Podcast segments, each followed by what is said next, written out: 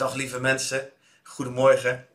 We hebben het vandaag over de Heilige Geest. We hebben het nog steeds over de kracht van de Heilige Geest. En ik wil het in het bijzonder hebben vandaag over de metafoor van de wijn.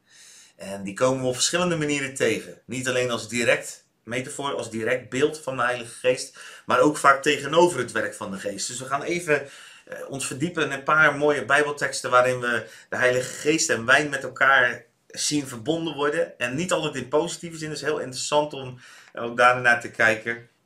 En eh, daarna gaan we kijken naar eh, wat andere teksten nog in het woord. En dan gaan we ons hart openzetten om die nieuwe wijn te drinken die de Heilige Geest is. En zal ik ook vanuit mijn eigen leven daar over vertellen wat dat met mij gedaan heeft. Het is opvallend dat de Heilige Geest en wijn regelmatig met elkaar worden geassocieerd en niet altijd in het positief. Ik zal een aantal Bijbelteksten voorlezen, zodat je ook begrijpt wat ik bedoel. Um, in Efeze 5, vers 18 staat: uh, Word niet dronken van de wijn, waarin losbandigheid is, maar wordt vervuld met de geest. dus daar zit eigenlijk het dronken worden van de wijn staat tegenover het vervuld worden met de geest. Um, in Lucas 1, vers 15 wordt er over Johannes de Doper gezegd, als, hij, als zijn geboorte wordt aangekondigd door de engel, dan staat er: Hij zal groot zijn voor de Heer en sterke wijn. Uh, sorry, hij zal groot zijn voor de Heer en wijn en sterke drank zal hij niet drinken. En met de Heilige Geest zal hij vervuld worden, reeds van de schoot van zijn moeder aan. Weer staan daar wijnsterke drank en de Heilige Geest in één soort verband. Niet per se met elkaar, maar tegenover elkaar zou je kunnen zeggen. Handelingen 2, heel bekend ook misschien voor jou als je de Heilige Geest, uh, of als je, als je het woord kent, maar anders ga Handelingen 2 eens lezen. Daar wordt de Heilige Geest voor het eerst uitgestort en um, Petrus gaat dan uh, spreken, maar voordat, dat trekt heel veel mensen aan, die horen een enorm geluid. En die kijken daar en die zien al die mannen en die vrouwen, die zien ze uh, rare dingen doen en rare geluiden maken. Um, en dan staat er dat die menigte, dus die, mensen, die staat als ze waren buiten zichzelf en geheel met de zaak verlegen. Dus die mensen stonden daar, die waren helemaal buiten zin, die wisten niet wat ze ermee moesten, wat het betekende. En dan zeiden ze de een tot de ander, wat wil dit toch zeggen? Maar een andere zeide spotten, ze hebben te veel zoete wijn gehad. Handelingen 2, vers 11 tot 13 vind je dit terug. Ze hebben te veel zoete wijn gehad. Ze zijn dronken. Uh, ze doen zo raar, ze zijn dronken. En weer staat hier dus de kracht van de Heilige Geest in verband met het drinken van wijn. Met het vertekenen van dronkenschap vertonen. Um, dan handelingen 2 vers 15 tot 17 antwoordt Petrus op deze mensen. Dan zegt hij, deze mensen zijn niet dronken zoals jullie denken, zoals jullie veronderstellen. Want het is pas de derde uur van de dag. Maar dit is waar er van werd gesproken door de profeet Joël. Het zal zijn in de laatste dagen, zegt God, dat ik zal uitstorten mijn geest op alle vlees. Handelingen 2, vers 15 tot 17. Dus het antwoord van Petrus is: we zijn niet dronken, maar we zijn zo geraakt door de Heilige Geest dat we ja, talen uitslaan en uh, misschien ja, wat gedrag vertonen wat bij dronkenschap uh, lijkt te horen. Dan de laatste die ik toch nog ook wil meegeven, want dat is een hele mooie tekst ook, waarin toch weer dat wijn, net als in die vorige tekst, wijn en de Heilige Geest met elkaar verbonden worden. Het zij dat we in geestvervoering waren, het was in de dienst van God. Het zij dat we nuchter zijn, het is ter wille van u. 2 Korinthe 5 vers 13 spreekt Paulus. En Paulus was vaak in geestvervoering. Hij zegt, ik spreek meer in tongen als u allemaal. Hij zegt, ik ben opgetrokken geweest tot in de derde hemel. Ik weet niet eens of het buiten mezelf was. Ik weet niet wat er allemaal gebeurde. Paulus was graag en vaak in geestvervoering. Overigens, dat lees je ook van Johannes, hè, bijvoorbeeld in de openbaringen, dat hij in de geest was. Naar zijn gewoonte zelfs. Dus in de gewoonte was hij in de geest. En dan krijgt hij een visioen. Even terug naar Paulus, die in geestvervoering is en niet nuchter. Hij zet hier ook weer twee dingen tegenover elkaar. Nuchter zijn en in geestvervoering zijn.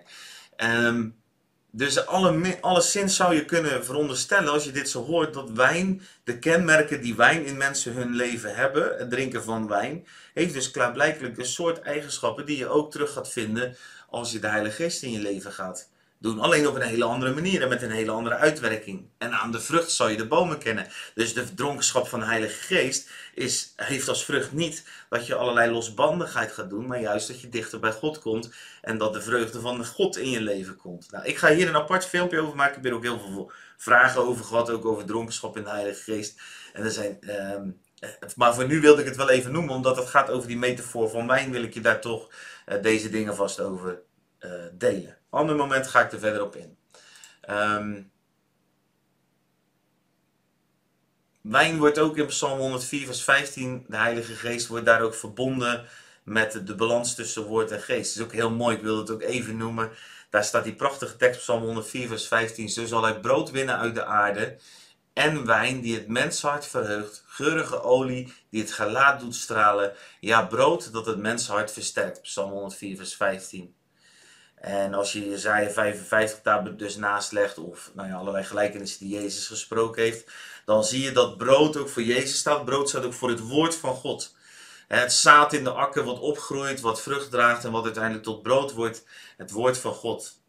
En dat brood zal gewonnen worden uit de aarde. En dan staat er in die tekst het brood wat het mensenhart versterkt. Dus het brood heeft een versterkende werking voor je ziel.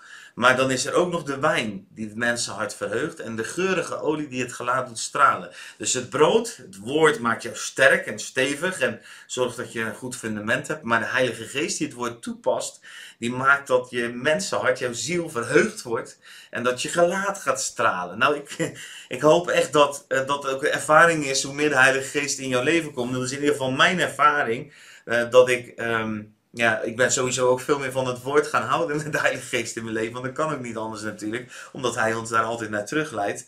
En daar ook zijn openbaring uit wil geven. Maar ik heb mijn gelaat is ook gaan stralen. Mensen die mij van heel veel jaren geleden kennen en nu tegenkomen, die kijken van, is dit Albert?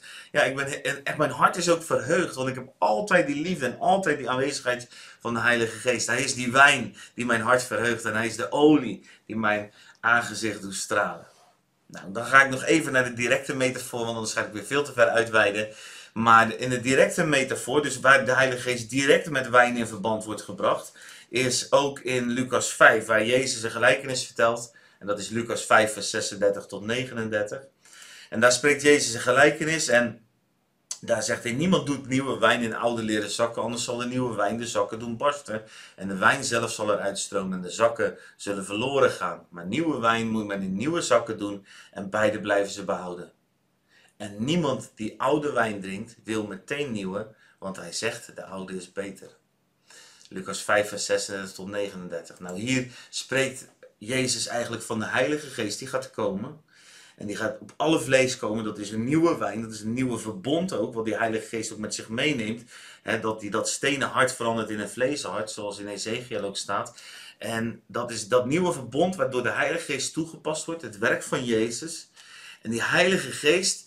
Die, die past niet in oude zakken, die past niet in oude structuren. Nou, dat zie je ook letterlijk, want op het moment dat in Handelingen 2 de Heilige Geest komt, wordt eigenlijk ook de gemeente geboren. De, kerk of de gemeente zoals we die nu nog steeds kennen. Hoewel ik denk dat die vaak veel te ver verwijderd is bij hoe dat in de handelingen eruit zag. Maar goed, dat is een hele andere, hele andere studie, denk ik. Maar um, als de Heilige Geest in, naar deze wereld komt en op alle vlees, voor alle vlees beschikbaar komt, dan ontstaat er dus iets nieuws. Dan is die oude zak voorbij.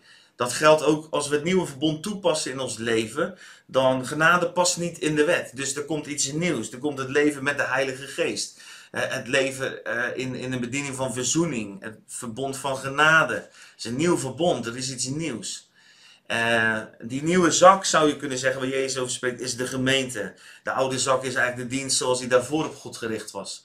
Uh, de nieuwe zak, dat ben ook jij. Dat ben ik.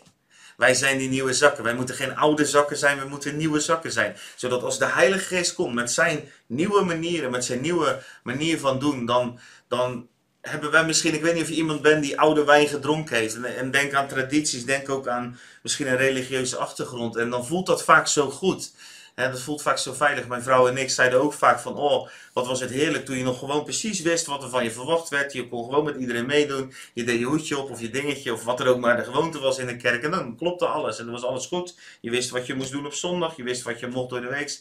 Alles klopte, alles was af. En dan komt de Heilige Geest en die gaat zo anders te werk. Dat is zoveel nieuwe wijn, dat is zo totaal anders. Soms kan je het oude dan ook gewoon op een rare manier nog wel eens missen. In ieder geval die... Um, wat Jezus zegt, niemand die oude wijn drinkt wil meteen nieuwe, want hij zegt de oude is beter. Nou, ik zeg u vandaag, de nieuwe is veel beter. De nieuwe wijn is veel beter, veel duurzamer en het is ook wat God wil. God wil nieuwe wijn schenken in jouw leven.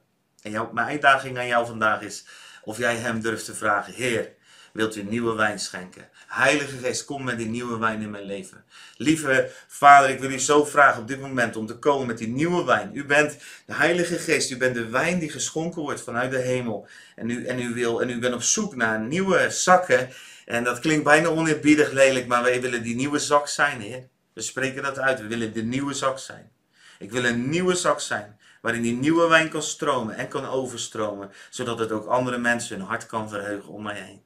Dat vraag ik in Jezus' naam en in het vertrouwen dat u doet wat u belooft en dat u wil geven, waar ik zo naar verlangt. Nieuwe wijn in mijn hart, in mijn ziel, in mijn lichaam, in mijn geest. Stroom, de stroom en overstroom in Jezus' naam. Amen. Ik wil eindigen met een prachtige tekst uit Hooglied waar de geest ook wordt aangeroepen. Ontwaak noordenwind, kom zuidenwind, waai door mijn tuin, zodat de geur van zijn specerijen zich verspreidt. Laat mijn liefste in zijn tuin komen en eten van zijn beste vruchten. Hooglied 4 vers 16 zijn deze prachtige woorden. En als je de context van dit verhaal leest, dan zie je dat die tuin eigenlijk een wijngaard is. Waar de liefste en de Heilige Geest, die wil ons zo maken dat we vrucht dragen waar ook Jezus vreugde in vindt. En daarmee wil ik je zegenen voor vandaag. Be blessed.